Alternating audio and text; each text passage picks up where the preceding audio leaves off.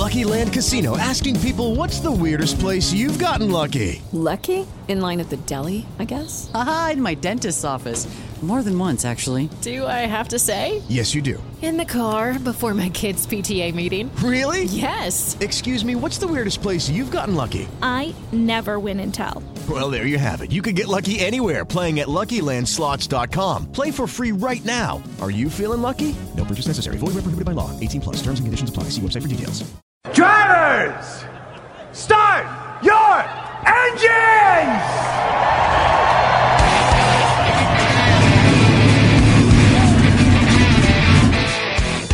It's the pace car! What's for? Because you eat any other damn thing out there, I want you to be perfect! When I'm driving, I got a guy on the radio who talks to me. It's him. He talks to me. Well, I wanna be a race car driver, pretty girls eating from my hand, yeah. Wanna live a life of fun and danger, no sweating, working for the man, alright. Good evening, race fans. Welcome to the Hoobazoo Radio Network, and welcome to the Drafting the Circus program. My name is Frank Santorowski. I'll be your host for the next hour as we talk about this past weekend in racing and preview next week. Joining me in the studio, Richard Uden, Luis Torres. Guys, how we doing? Very good, thank you. Very good. Pretty ecstatic about Portland. Pretty ecstatic. And, of course, Long Beach. I was going to say, yeah, you've just got back. You're unpacking your suitcase from spending this past weekend at Long Beach, where the IndyCar series concluded their season. We crowned a champion. That champion, no surprise, was Alex Palou. He had the easiest road in there. The guys that tried to topple him, they did all they could. Poor old Pato O'Ward. Troubles in practice, troubles in qualifying. Trouble in the race right at the beginning, trouble with a capital E, and that rhymes with Ed Jones, who ran into Pato and ruined his day kind of early. Newgarden, who needed a pole and a win and the most laps, almost got there, got the pole, got the most laps, didn't quite get the win, but he also needed Palou to have trouble. And Palou, for himself, he had a rather quiet, uneventful race. Finished where exactly how he wanted it. No drama. The car ran perfectly. The pit stops were great. I cruised home to a fourth or fifth place finish and took home that championship. So, Louise, you were there. Let's talk about some of the highlights from, Long Beach, which is, gosh, it's been nearly 2.5 years since the last Long Beach race. With between being canceled last year for COVID and being postponed from the beginning of this year to the end of this year. So it's been a long stretch with that, one of our favorite races. No question about it. I think if you want to look at something, I feel like Long Beach is not a bad track to end the finale. Sure, it has its traditional spring value, which I think I totally don't mind. I like it how it is, but what a great venue to host the finale. And sure, it was mostly an Andretti's Autosport dominant kind of race, as we've seen the past couple times in Long Beach. Only this time was Colton Herta, who was just quick, dominant in practice one, dominant in practice two, dominant in warm-up. But qualifying, he was not there. He didn't make the Fast Six, the Firestone Fast Six. He had to start 14th, so he had his work cut off for. And then a couple cautions fell in his favor, and lo and behold, he was out front and nobody could beat him, even when he was on those. Yeah, primaries. I mean, having the fastest car on the track certainly helped his cause starting 14th, because, even though he didn't really bring it in qualifying, I'm still a little unsure of exactly what happened there. He couldn't quite time it right to get the lap in. Sometimes those qualifying sessions are a little tricky depending on how much traffic is on the track at any given time. But he certainly, didn't lose any pace because it was there on race day. No question about it. And then Herta, once he was there, it was just very tough to beat, to where Newgarden, and the biggest concern is just had to deal with Scott Dixon for the runner-up spot. Newgarden led early, and then the caution came out, he pitted, and this put Hélio Castroneves, who had a tremendous, tremendous weekend up until a certain point during the race, and one little warm-up scuffle with Alexander Rossi. But besides that point, Hélio had probably his best overall weekend since he started running the remaining races of 2021. Yeah, it was a very curious decision for him to stay out on those early yellows when the when everyone else went in. That he decided to stay out. Then they had a second yellow right after that. He still continued to stay out. And this has been kind of the story of Meyer Shank Racing all year. Great qualifying efforts, but they just really questionable race strategy. I'm like, you know, it's, you want to try to do something unconventional. Maybe that's not it, you know. I consider, you know, because, yeah, he was up there in the lead, and then, you know, after he stayed out through two yellows, and, you know, tried to stretch the field. When he finally came in, we didn't hear from him the rest of the day. Why? Because he was mired in the back. No, for sure. Whereas Jack Harvey in his final race with Meyer Shank, he ended up with a top 10 out of this whole entire ordeal. So it's a good run for him to cap off his 5-year tenure with the race team that he essentially kind of built up. Oh, certainly. Yeah. Oh, yeah. And oddly enough, the, you know, a lot of these announcements are starting to come out. You know, the announcement with Grosjean was made official this weekend, that he'll be replacing Ryan Hunter-Reay. The announcement that Simon Pagenaud will be replacing Jack Harvey was made official the day after the race day. But we still haven't heard the announcement on Jack Harvey. You know, obviously, you know, the smart money is everyone saying he's going to replace Takuma Sato and Rahal Letterman, but it's still not been announced. No, it hasn't been announced, but he's already signed up with the team. During the media luncheon, he pretty much mentioned in the piece that I wrote that the team he ultimately signed up for saw the value in Harvey because of what he's done for the MSR team. So he has a deal signed. Just what team, we won't know until in the coming days or weeks. Yeah, I'm not sure why they're stretching that out. The only thing I can figure is what they're stretching out is they're still talking with Takuma. And Takuma traditionally works on one-year contracts. That normally is announced at the final week of the season. Yeah. I was going to say Takuma normally works on one-year contracts. Why? I don't know. I don't know if it's it falls into that little scare he had where he thought Andretti was going to switch the Chevrolet engines and leave him out to dry, which is why he jumped the gun to sign with Rahal, but he's been on one-year contracts ever since. So unless the holdup with Harvey's announcement is they're trying to put the final touches on something for Takuma, be it a, you know, part-time ride or something like that, or perhaps, you know, Takuma stays in the 30 and Harvey takes over the Hy-Vee car, the 45. You know, well, it all remains to be seen. There's a lot of moving pieces here yet. But again, like, we do know Jack Harvey has a job lined up. He would not have announced his departure from Michael Shank Racing so early had he not had something lined up. Although at that time he did, he said, I have another opportunity lined up. He said, just can't tell you.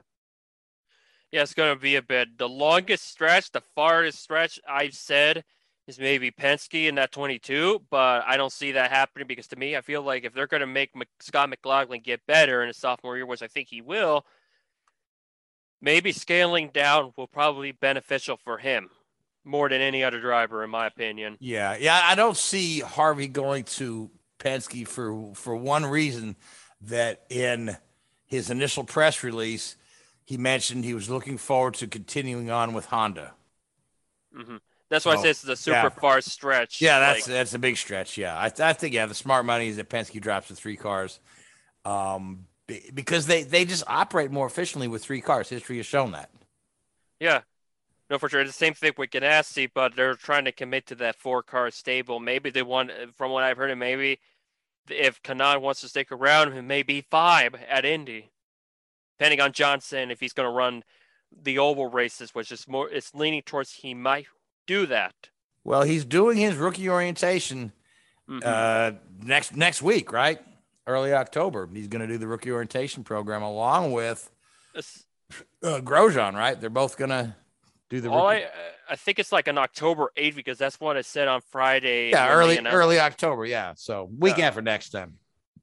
Yeah, no, for sure.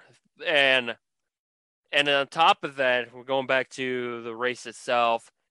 Pagenaud also had a pretty quiet but polished race to kind of end his tenure with Penske. But yeah, Herta's just dominated. It's kind of what you expect when Herta's on it. He's on it. He finished 5th in the points after all the season he's had. That he should have probably been up in that title mix, but the midseason inconsistencies, and then when he bended at Nashville, it certainly did him no favors at all. But it's good to see her to cap off the season with 3 wins, top 5 in points, and just kind of move forward into 2022, where I think the expectations should be much higher, to where we should see him win more often, be more consistent, and then we'll really have a title battle. He led the most laps, so Newgarden wasn't able to accomplish the bonus point for the most laps led. But he did everything he could, and he finished second in the race. He ends up second in the championship because, as you mentioned, Pato O'Ward had his problems. And it goes back to qualifying as well, where there was just evident facts that two drivers that did not slow down when Will Power had his issues in the second round where there's 12 drivers remaining. And that irated Pato. And I think the difference between Palou and Pato is that Palou was more cool, calm, and collected, doesn't really crack under pressure, or is not too vocal, because he knows the bigger picture is there. And I think having Scott Dixon has certainly helped them, and he always asks questions. Do Scott, even Jimmy as well, I think. I think the big difference between Palou, when you compare him with both Colton Herta and Pato O'Ward, is that it's just that maturity level. And now he's only 2 years older than those guys. He's 24. Those other two guys are 22. So he's not much older than them. So he's not been racing. He's not been racing much longer with them, but he's just disciplined himself. And I'm sure that goes way back to the early days when he was karting with his dad. His dad was there in Long Beach to see him win the championship, which was nice to see. His dad, Ramon, is that his name? Believe so. I haven't fully gotten into the details on that. Yeah, they gave us the whole story, how on the way to school there was a go-kart track, and one day he said to his dad, "I want to try that." And the rest is history. And his dad was his crew chief for years and years. So obviously, from a young age, I'm sure his first team owner, crew chief, being his dad, that probably comes from an early age, and he's honed his skills in Europe and elsewhere. But he's just as quick as these guys. Maybe sometimes he's not as quick as those two guys, but he doesn't make the mistakes. I mean, Herta won the same amount of races as Palou, but Palou had like 6 more podiums than Herta did, which there's your difference. You got to collect points every week, whether you have the winning car or not. No, for sure. And Palou, aside from those 2 DNFs at Gateway at the Indy Road Course, he's just kept his car out of trouble, aside from during the month of May where he crashed during practice. Other than that, he's not really put a foot wrong in this season at all. And as far and here's a guy who also had to overcome not 1 but 2 grid penalties through the season. Yeah, and he didn't let that rattle him either. He just did the best he could. No, it's just so happened to coincide with the 2 poor finishes that he had. 1 because of the reliability went under, and then another one was because of a young raw talent driver mistake at Gateway, because that's the thing they say about Rinus VeeKay, like he's raw still, and he'll have another year with Ed Carpenter. That's also been confirmed. Yes, hopefully by next year he's fully healed, to where he gets back to where he was in the first half of the season, where he was right in the cusp of the top 5 in the point standings. That little bicycle accident really kind of derailed him, and I don't know if he was just suffering pain. I know that broken collarbone thing, I know it can't feel good. And I know there's not a lot of treatment they can do for that, other than just kind of let it heal on its own. You can't, you can't splint the thing or put a cast on it. So, it was a tough second half for him, big time. I'm sure. Yeah. When you consider the arm strength and chest strength, you need to muscle those cars around the road courses. Yeah. Had to be tremendously difficult. Yeah. Even when Thursday, when back in 2019, Alex asked Potter when he was the Super Formula for a cup of coffee that you described painful. Then imagine, driving those cars has to be painful to the muscle. And when I asked Alex after he won the championship about what's the one trait that you learned from Super Formula that you were able to adapt to IndyCar, he said kind of like they're both similar, the driving style and also kind of how you manage the race. And I think it kind of shows that the Super Formula has its values. Sure, you may not hear of a Nick Cassidy maybe in Formula One, but it has its perks. I think if I remember, That's where Ralf Schumacher spent his time before going to F1 when it was known as the Formula Nippon series. Ralph Furman as well, before he did Formula 1, I think he drove out there. And Honda's test driver, James Rossiter, he ended up going out there as well. A few of them do go out there. So Irvine was out there, yeah. Yeah, there's it kind of has a few of them. Yeah, there's only been a few that's been able to make it far, but it's the kind of shows for a long time they were, you know, more they for a while they were there in terms of engine power they were as powerful as a Formula One car. The top speeds were up there. I know they were certainly more powerful than IndyCar, and they certainly were pretty advanced, very raw pieces of machinery with incredible speed. Not as sophisticated as what we see in Formula One and IndyCar these days, but there were some pretty beastie cars, and if you could drive one of those, you could pretty much drive anything. Yeah, I think it kind of one of those few occasions where maybe not going kind of in a different route has benefited him. So, but the big thing for me, the greatest takeaway from Palou's championship is how he conducted himself after not making the Fast Six. He was actually the slowest of the three title contenders in qualifying. He had to start in 10th.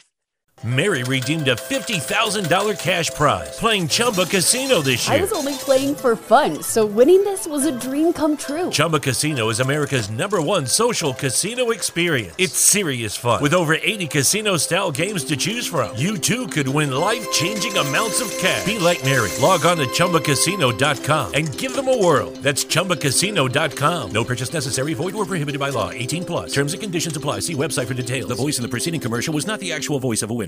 Spring training is right around the corner, so come for the games and have a ball in Arizona. With world-class resorts, unbeatable dining and nightlife, amazing scenery, and endless outdoor adventure, make your visit unforgettable. Plan your getaway at myspringtraining.com.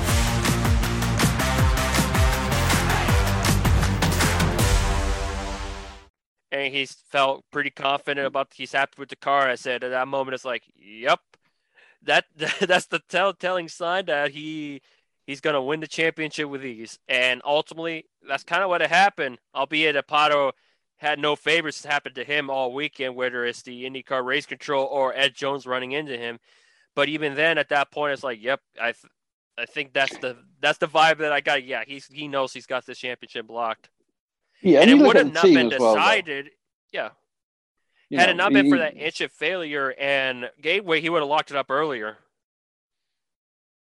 Yeah, but you got to feel for Pato. Boy, he had a miserable weekend. You know what I mean? Because he had a legitimate shot, whereas, Newgarden had to throw the penny in the wishing well and put a curse on the other two.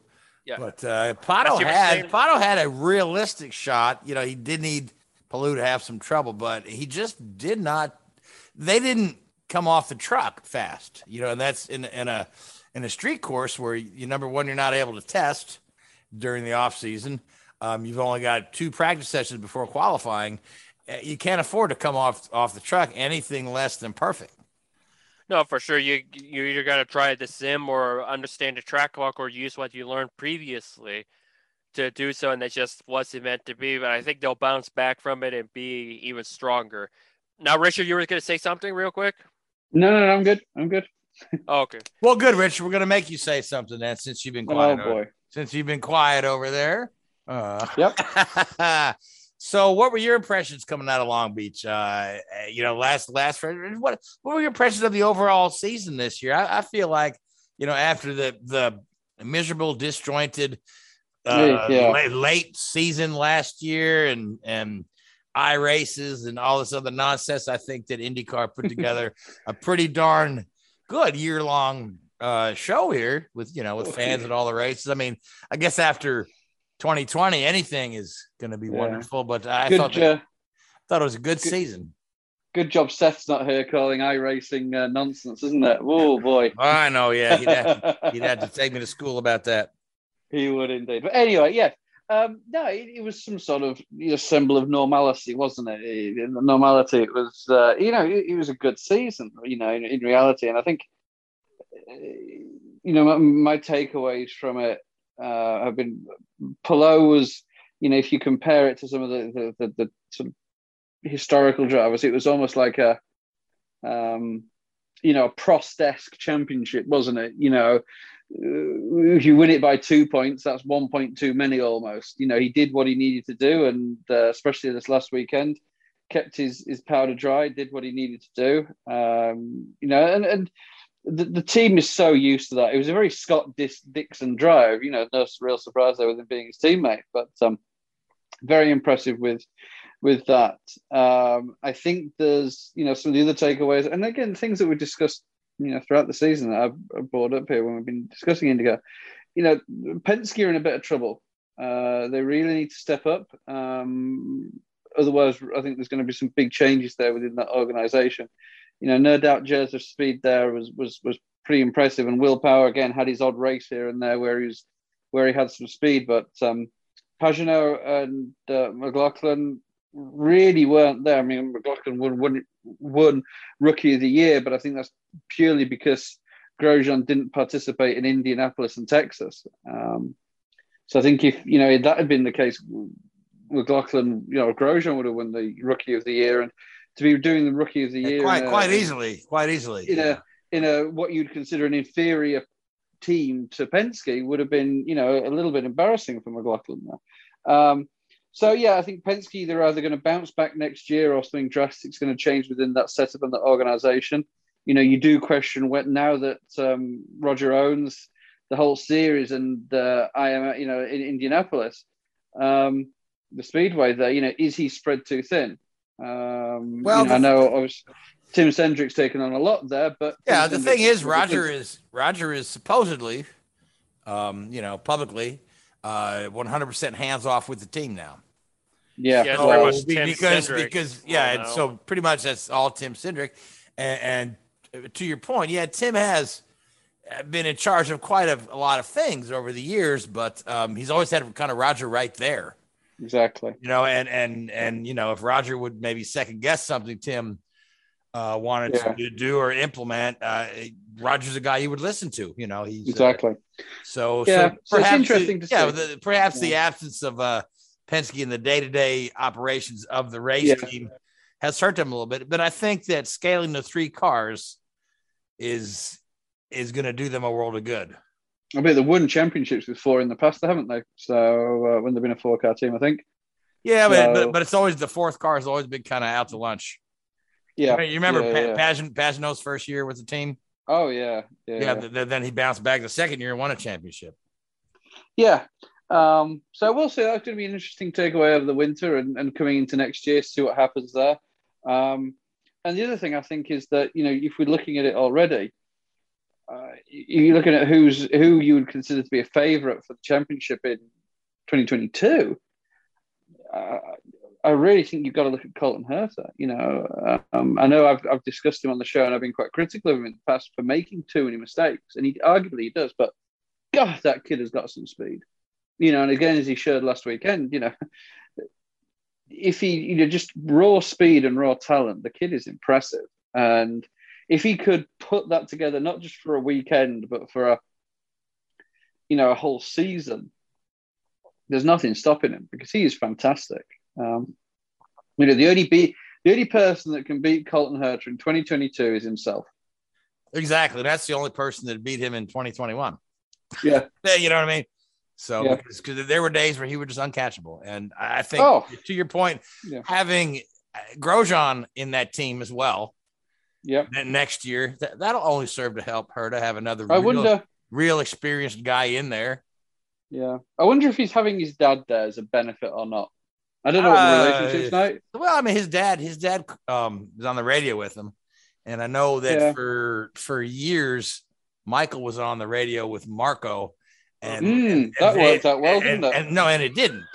They would end up discussing this last week. Yeah, I was going to say some of those radio transmissions we can't repeat it because, you know, the FCC would be. We got a little bit freaky. See, you can't say those words. FCC won't let them be. Yeah, exactly. but so eventually, you know, Marco, you know, Michael. And actually Herta called Brian's or called Marco's races for a while. But from my understanding, as it is, that Colton and his dad have a pretty solid understanding of one another when they're on the radio. And Herta, we know, is a pretty darn good strategist as well. Oh, yeah. So, you know, he's that's called. That's how he's able to win his 500s. Two of them. Yeah.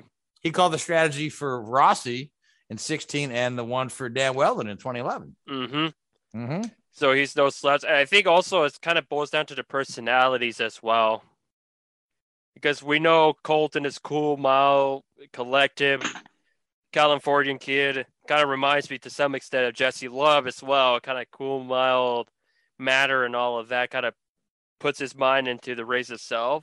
Whereas kind of Michael and Marco are very pretty sometimes intense, passionate people. Sometimes when you have pretty intense, passionate people, it kind of clashes, and it kind of sometimes it doesn't mesh all too well all the time compared to two mild matter people knowing what needs to be done and all that. Whereas Brian is more enthusiastic, but is balanced per se. Well, I think Colton, you know, being the fact that his, you know, his dad was certainly a fine IndyCar racer, but he was not an Andretti. Yeah, I don't think he feels the same burden.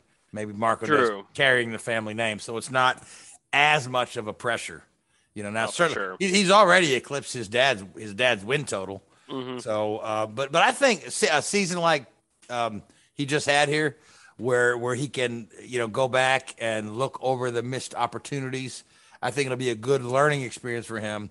So when he goes into next year, he'll realize where he stepped wrong. And to your point, Richard, this kid has the potential to be absolutely unbeatable. Because we've seen it in flashes here and there, yeah. six times at least. Yeah, and a good majority of I've seen him how he does in qualifying and practice. Seems like every time I go somewhere, boom, he's right in the mix almost always. Yeah. Well, every race win of his is been a dominating performance, if I'm not mistaken.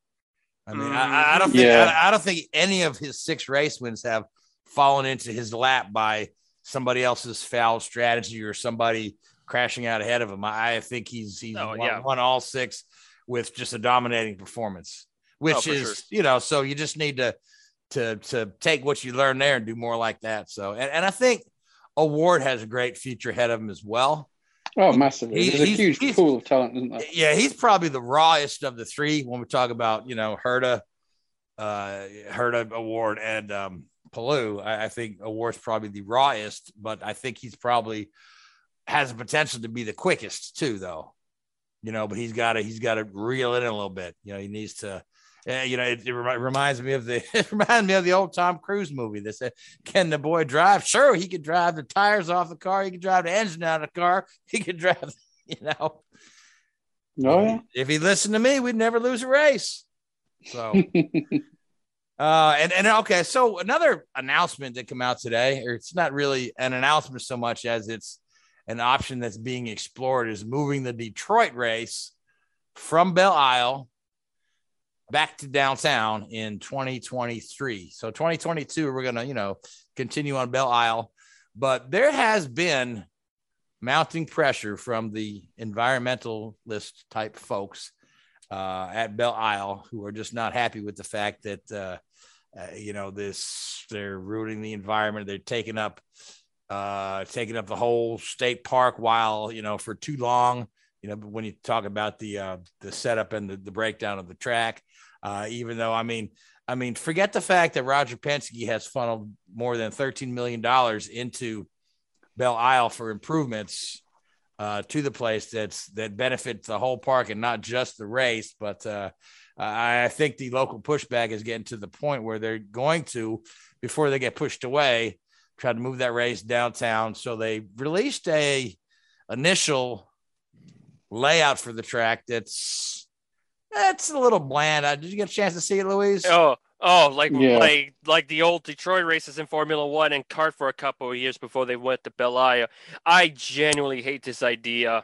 Yeah, what's wrong with Belle Isle? It's a unique track. It has character, sure. It compared like the week after the race being the week after the 500. Yeah, we could talk about it all we want, but it's not that bad of a circuit. just the placement is one thing, and also doubleheader was to they scaled it down to just one Belle Isle race, which I think is ideal. I think that's due to two reasons. Number one, the teams were not really thrilled about the doubleheader at Iowa, so this was kind of the, you know, the olive branch, make a little piece here. So we'll just have one doubleheader. We'll cancel the Detroit one. And again, I think it's also to, you know, again, appease them environmentalists there. You know, that's one less day that they can be occupying the aisle. And, you know, their other big thing is it's right in the middle of the prime time to visit the aisle, you know, because the aisle has, you know, they've got museums on there. They've got a conservatory. They've got beautiful wildlife and it's plants, not a bad man. Kind of yeah, it's scenic. Downtown Detroit. Well, I'm not saying downtown Detroit is the answer. I'm just saying there's a lot of local opposition that wants to get that race off the aisle, and I think this is more of a, you know, an offensive move before they have to do a defensive one. If you were going to give me another option aside from keeping it in Belle Isle, send them to MIS. That's obviously going to be the obvious answer I'm going to go with, because downtown Detroit, from an aesthetic point of view, I don't know how Detroit looks downtown these days. Oh, it's actually they've cleaned it up a lot since the 90s. Okay, good. Of course, there are other parts of Detroit. Yeah, that's the thing. There's still there's portions of Detroit where you got blocks and blocks of just abandoned houses. And, you know, they could probably just bulldoze all that down and build a proper racetrack, you know, so that probably be better. You'd be displacing the homeless and crackheads that live there. But the problem is if it doesn't thrive, that's going to look like Valencia in 2 years' time after it was dropped. It sure will. Yeah. Yep. So I'm still we'll just have to see. Like I say, again, it's just been announced as an option they're exploring. So for 2023, we're still going to run Belle Isle through at least next year. Exactly. Then the other little story that came out that I don't believe at all is that Toyota is maybe looking at coming back to IndyCar. I don't know if you read that one today, but evidently it's currently what some French broadcaster said, which I don't know where I hear it. Some French broadcaster said that at Indy. So Marshall Pruitt picked it up with Racer as a story and ran with it. But yeah, I mean, yeah, who would know more about, you know, Toyota's upcoming plans than a journalist from France? Mary redeemed a $50,000 cash prize playing Chumba Casino this year. I was only playing for fun, so winning this was a dream come true. Chumba Casino is America's #1 social casino experience. It's serious fun. With over 80 casino-style games to choose from, you too could win life-changing amounts of cash. Be like Mary. Log on to ChumbaCasino.com and give them a whirl. That's ChumbaCasino.com. No purchase necessary. Void where prohibited by law. 18+. Terms and conditions apply. See website for details. The voice in the preceding commercial was not the actual voice of a winner. You know what I mean? Unless he's close buddies with David Wilson from TRD. I don't know. So we'll have to see how that plays out. Obviously, IndyCar has been saying they are been courting this third manufacturer for the, you know, to coincide with when they bring on the hybrid style engines. And of course, you know, Ferrari has been mentioned for a minute. Porsche's name has been thrown in the mix. Now Toyota's name is being thrown in the mix. And I even heard that Volkswagen's name has been thrown in the mix as a future Formula One supplier when they go to their next engine. I mean, that would be the most random engine suppliers is Yamaha. What, Volkswagen? Volkswagen's one of the biggest car companies in the world. No, I know, but I'm thinking a Formula One car with a Volkswagen. That's just a weird visual. Seeing a Volkswagen logo on an F1 car, it's like the engine supplier being Yamaha. And in a Formula One car, I think. But look at who Volkswagen own. Rolls Royce, Leyland, Humvee. I mean, we've seen Lambo in Formula One. So, but that's. I mean, you got like this 1956 mentality that the Volkswagen means the Beetle. Have you seen some? Have you seen some? No. You're like nothing to do with the Beetle. Yeah, you're thinking Herbie the Love Bug in F1 race, right? Have you seen some of the cars that VW produced? No, they got some nice Volkswagens. Yeah. When I think of Audi, Volkswagen Formula One, it's just kind of like, okay, it's going to take me a minute to accept it. Okay. I welcome Volkswagen with open arms. I disagree with you because Volkswagen has a long, rich history in auto racing, mostly in support series, but they have a long history in auto racing. You know, so but anyway, indeed. But that's neither here nor there. I don't know 1956 mentality. I don't know how much legs there are to that story, but I'll tell you a story that does have legs, and that is the fact that a certain Mr. Lewis Hamilton now has 100 Grand Prix victories and 281 starts, which is an average of 6.6 race wins a year over the 15 years that he's raced in Formula One. Almost 36% win average.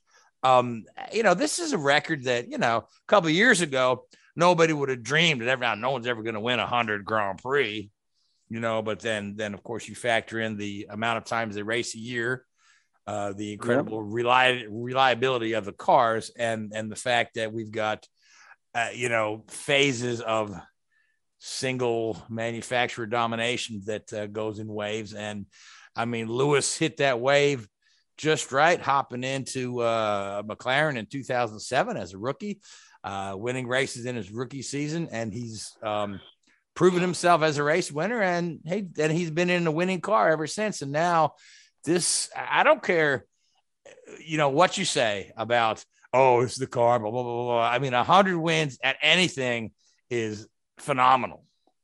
Mm-hmm. So, Richard, but it was this win was at the expense. This win was at the expense of our buddy Lando Norris, who came kind of close to winning his first Grand Prix. So I'm going to let you take us through the Lewis's triumph and Lando's heartbreak. Yeah, it was, sort of going back to Sochi, it's been Mercedes' playground for, certainly into the modern era. In terms of Grand Prix in Russia, I think it goes back to the 1950s since Mercedes last tasted defeat in Russia. But, they just have it, don't they? They just have the setup. It just works around there. And, you can't criticize them. They've got something that works and they've got something that's quick. We lost free practice on Saturday morning. We had free practice 1 and 2 as normal on Friday, and then going into Saturday, due to weather, they lost free practice 3 and went straight into qualifying. And, again, in mixed conditions, drying track, some of the big names that got through to Q3 there. George Russell made it through, Lando made it through, these guys that have been fantastic in qualifying, and they just happened to get the slick tires on at the right time. Hamilton actually made 2 mistakes in qualifying, that's like a season worth of mistakes for the guy. First of all, he crashed going into the pit lane and knocked the front wing off when he was coming to turn onto slicks. And then actually on his final flying lap, span and damaged his rear wing. So, very uncharacteristic by Lewis there, which resulted in Lando Norris getting pole and Carlos Sainz in second and George Russell third. First time since 2004, when those 3 manufacturers have shared the front 3 positions on the grid. We all knew that Max Verstappen would be starting from the back after having to go through an engine change, as did Charles Leclerc, and a couple of other guys were demoted to the back of the grid. Valtteri Bottas. Well, eventually he was. When Mercedes sort of knew that Valtteri was in the position he was in, not on the front row, not in the front few positions, and that, Max was where he was. They sort of played the tactical card and go, I think we're going to change Valtteri's engine right now, which just so happened to put him right back into the path of Max Verstappen, which was convenient enough for them.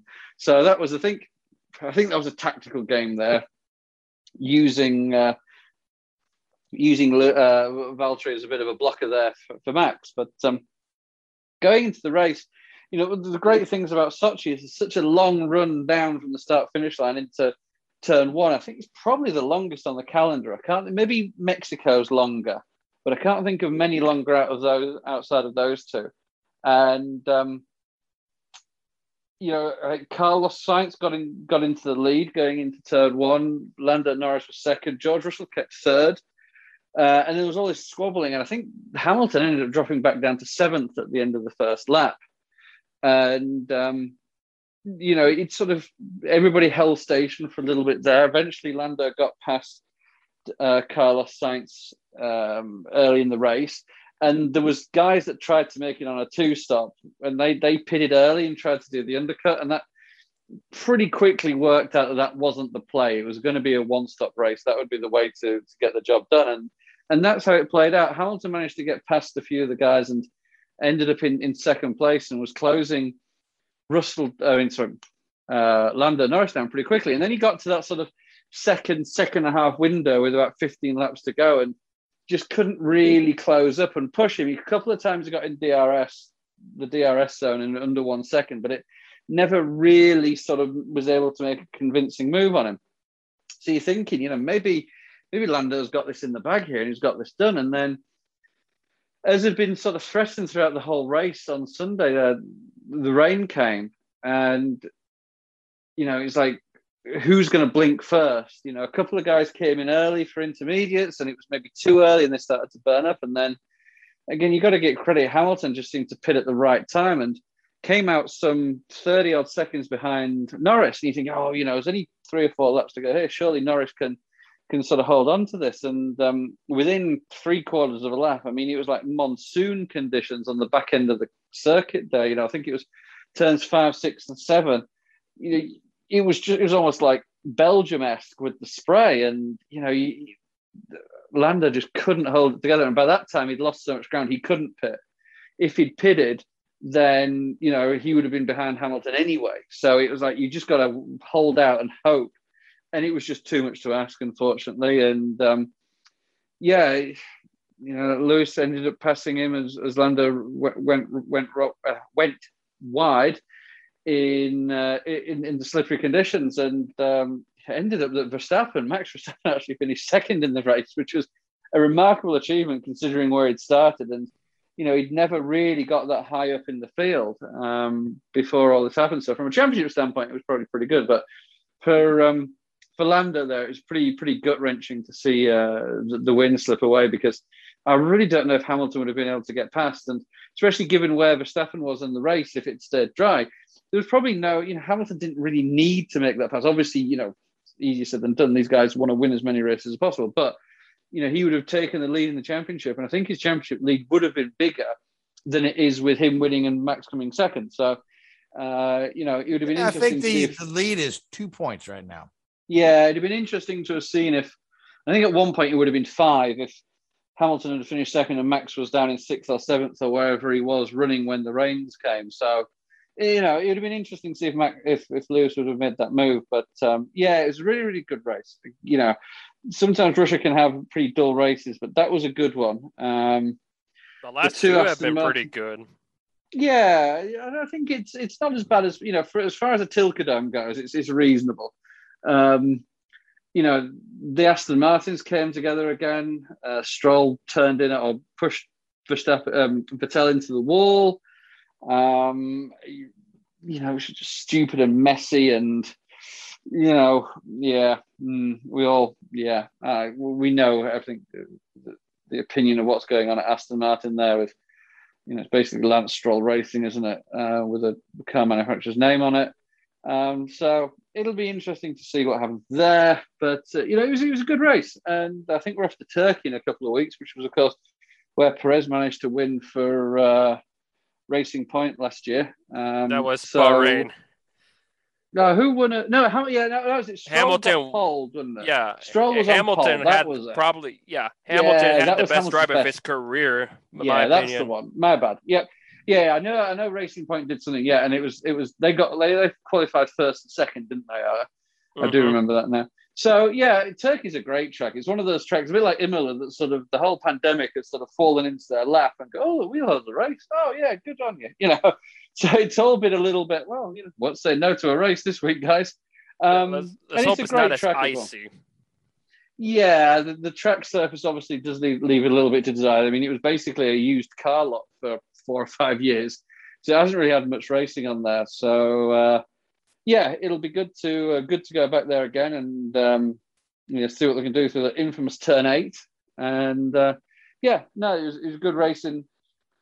In Russia there, I mean, Hamilton claiming his 100th win, what can you say? I mean, you run out of superlatives for this guy. Generational talent. He was going to get it eventually. And in a way, I was glad that it was a victory that he earned and not one of these ones where he just dominates the whole weekend and drives off into the distance. Obviously disappointed for Lando, but he proved that he can cut it out there at the front of the pack. Not that I don't think it was in anybody's doubt, in anybody's mind. And, if he'd have just pitted for rain tires earlier instead of getting himself stuck out there, it's huge. Could have, would have, should have. You know what I mean? I mean, it could have actually had huge. If he had pitted on the lap Hamilton pitted on, it could have had huge championship ramifications, because potentially Hamilton wouldn't have pitted. They would have done the opposite. And then if Hamilton had been on slicks in that weather, he may not have even scored any points, and Verstappen could have extended his lead. So, it's amazing how sort of these sort of things can have massive impacts on championships come the end of the season. But, you've got to take it. And Mercedes made the right call when they were under the gun. And it won them the race. There's no two ways about it. Hamilton drove very, very well, but Hamilton didn't win that race. It was the team call to pit at that moment and I know all you're doing is reading a weather forecast, goodness me, but even that at Formula One level goes into the nth degree of probability and predictions and all that sort of stuff. So, hats off to those guys and girls that made that call.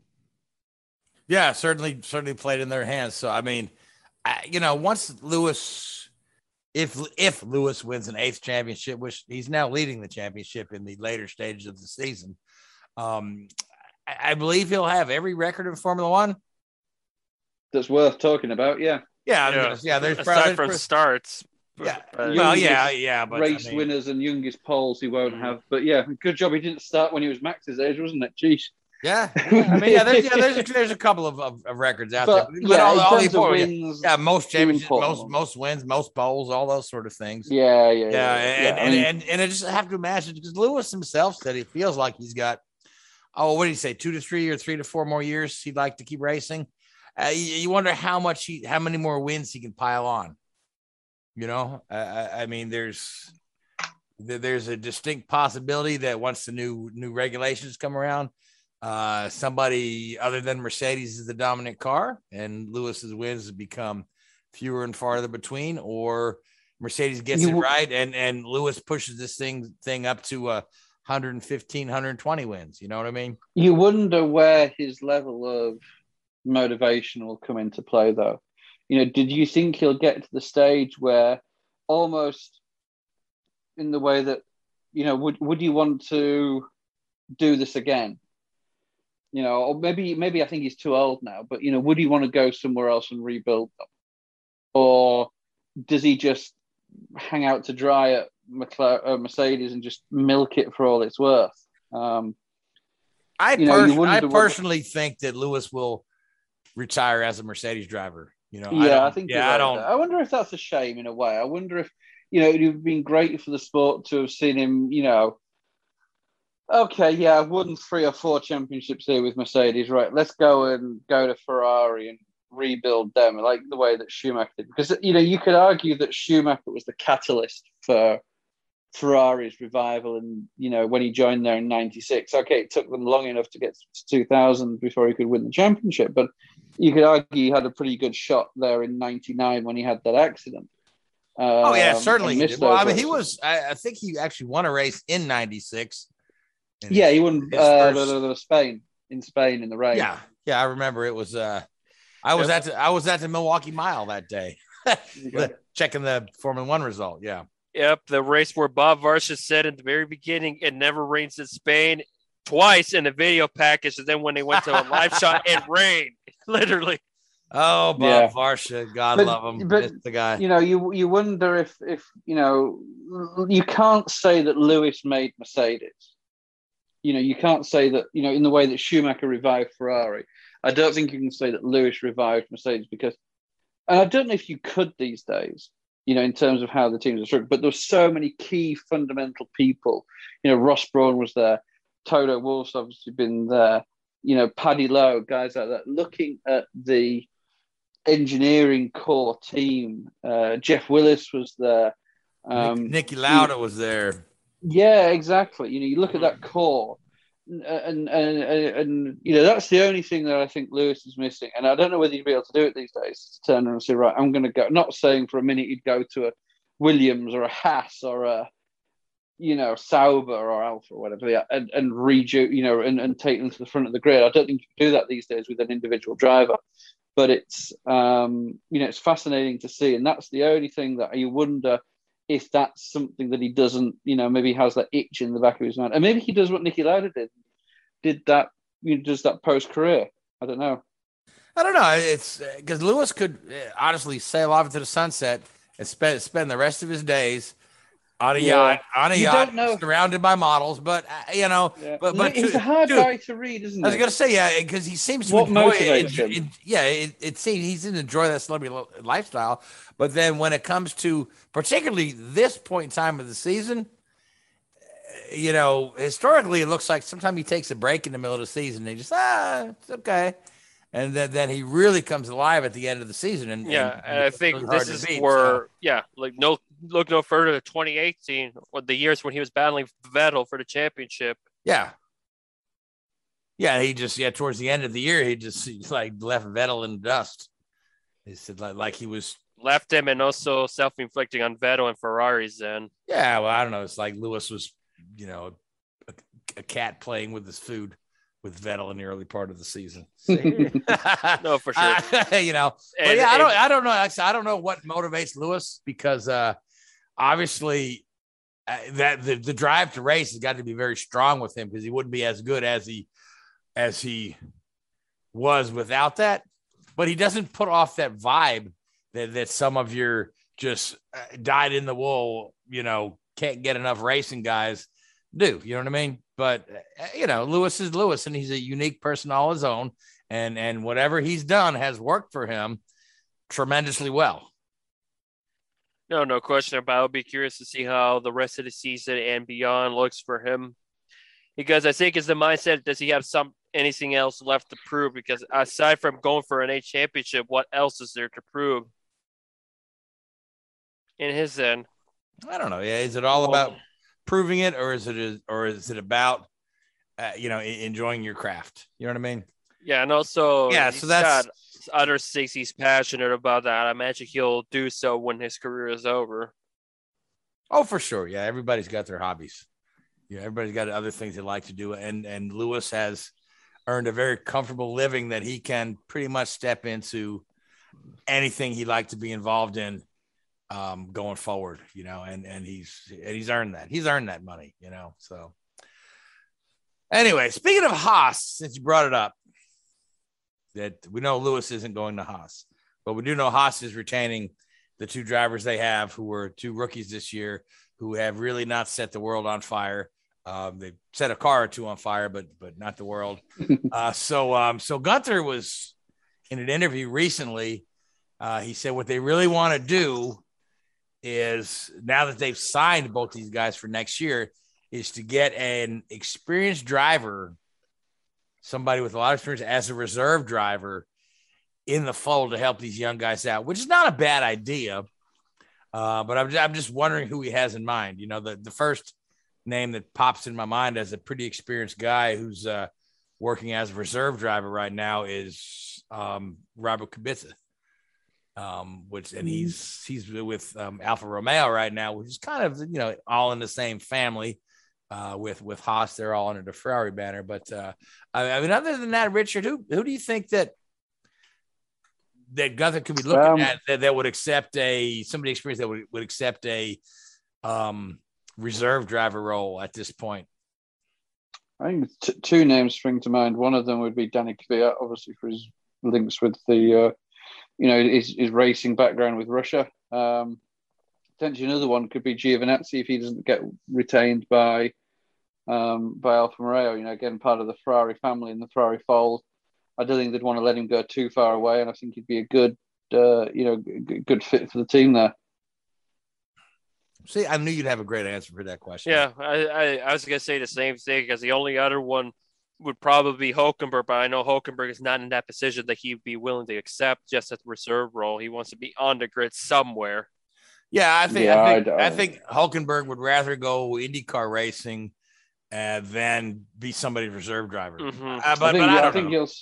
I think you'll see Hülkenberg in DTM or endurance racing before he goes to IndyCar, I think. Perhaps, yeah. I mean, again, that's got a hunch on that one. Yeah. So speaking of going sports car racing, I found it odd that Sebastian Bourdais, so we're back to talking about IndyCar again, Sebastian Bourdais has announced that he's full-time in IMSA next year and going to try to help A.J. Foyt out where he can when he doesn't have conflicts. And this is just coming just months after he had stated his allegiance to A.J. Foyt and said, I want to stay with this team as long as I can and help make them better.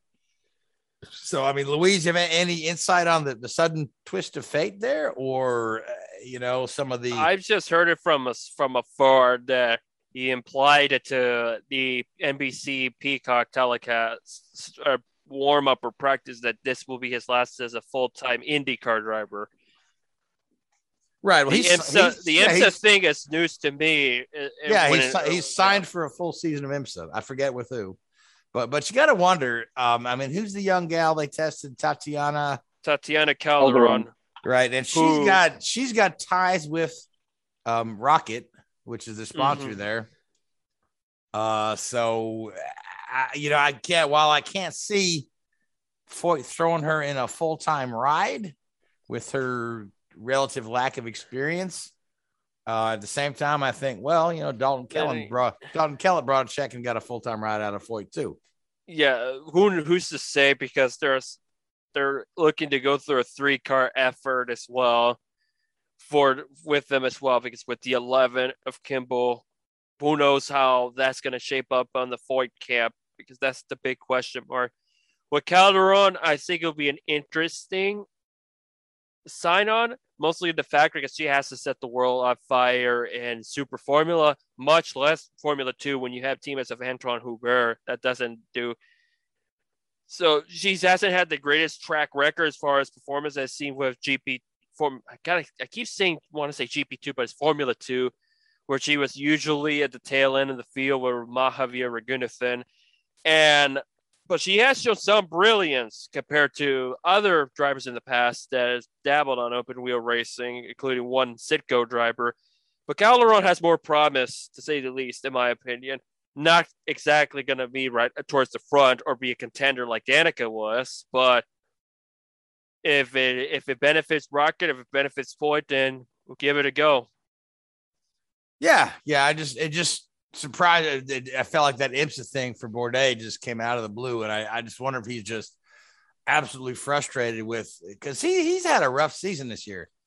There are several races some of them where he got caught up in other people's mess. Exactly, he got taken out early in the race 4 or 5 times this year through no fault of his own, and I wonder if he's just saying, "Okay, I'm done." And again, this is like I say, just several months ago he was talking about how he was going to stay with Foyt and keep making that team better. And so now all of a sudden he goes, I'll show up when I can if I'm not off doing IMSA. So I don't know. All right. Well, we've got about 4 minutes left in the show. We do need to mention Las Vegas and NASCAR was there. Denny Hamlin finally put a check in the win column, which is good time to do it now, because the next race coming up is elimination round. Denny Hamlin finds himself going in pretty comfortably now with a card punch for the next round, second in points behind Kyle Larson. And it was pretty much Denny's day or Denny's night all night long in Vegas. Did you get to see much of the race? Well, it went quick. A lot of people hated it where there was really no true competition. The big talks were Joey Gase's wheel completely fell off of the car, had a nasty hit where the car went up in the air that could have probably hit the fence in turn one. Had to go to the hospital, but he looks to be okay. I haven't heard anything about whether or not he's going to run Talladega or not. But, it was basically a race Denny Hamlin just completely owned the competition and kind of shows you that he's there now. He's been there. He just hadn't gotten the wins until now. He's got two in the playoffs, so Hamlin, could this be the year? It's kind of similar with Tony Stewart, where like Tony Stewart one time said, got rid of dead weight. I think that's kind of the same vibe I'm getting from Denny. Got rid of some dead weight, and now he's out there competitive and showing up at the right time. Time will tell how he's going to do at Phoenix, because we know what Denny Hamlin in championship races, how those go. But I think we found somebody that could really go toe-to-toe with Kyle Larson. And he's been going toe-to-toe, just doesn't have the wins to show for until now. Because Larson's been winning them.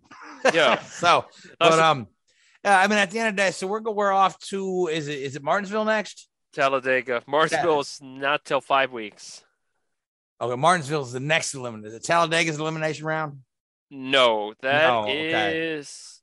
Why am I so confused? That is, if I remember, the Roval is the cutoff race. Then it's Martinsville. No, Kansas, Texas, Martinsville, and we wrap it up in Phoenix.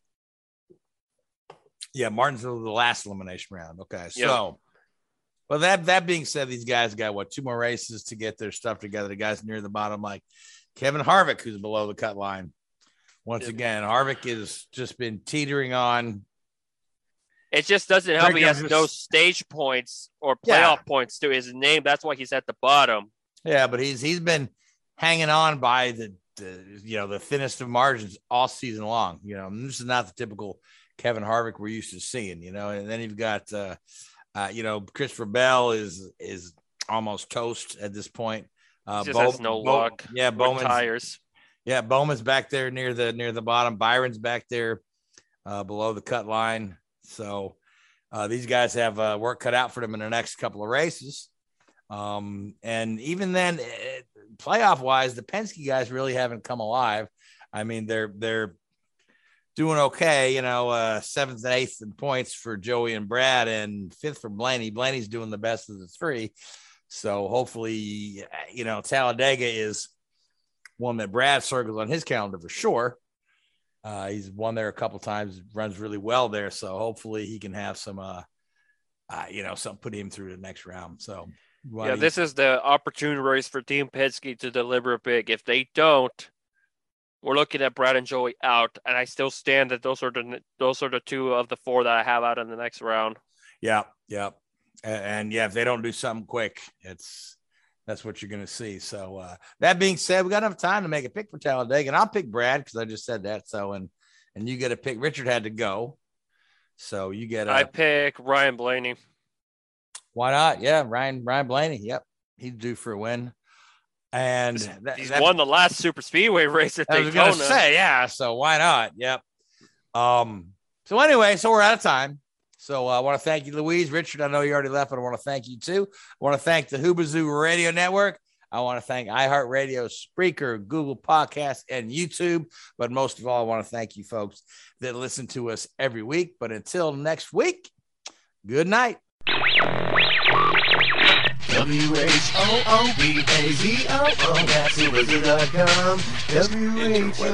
Enter website.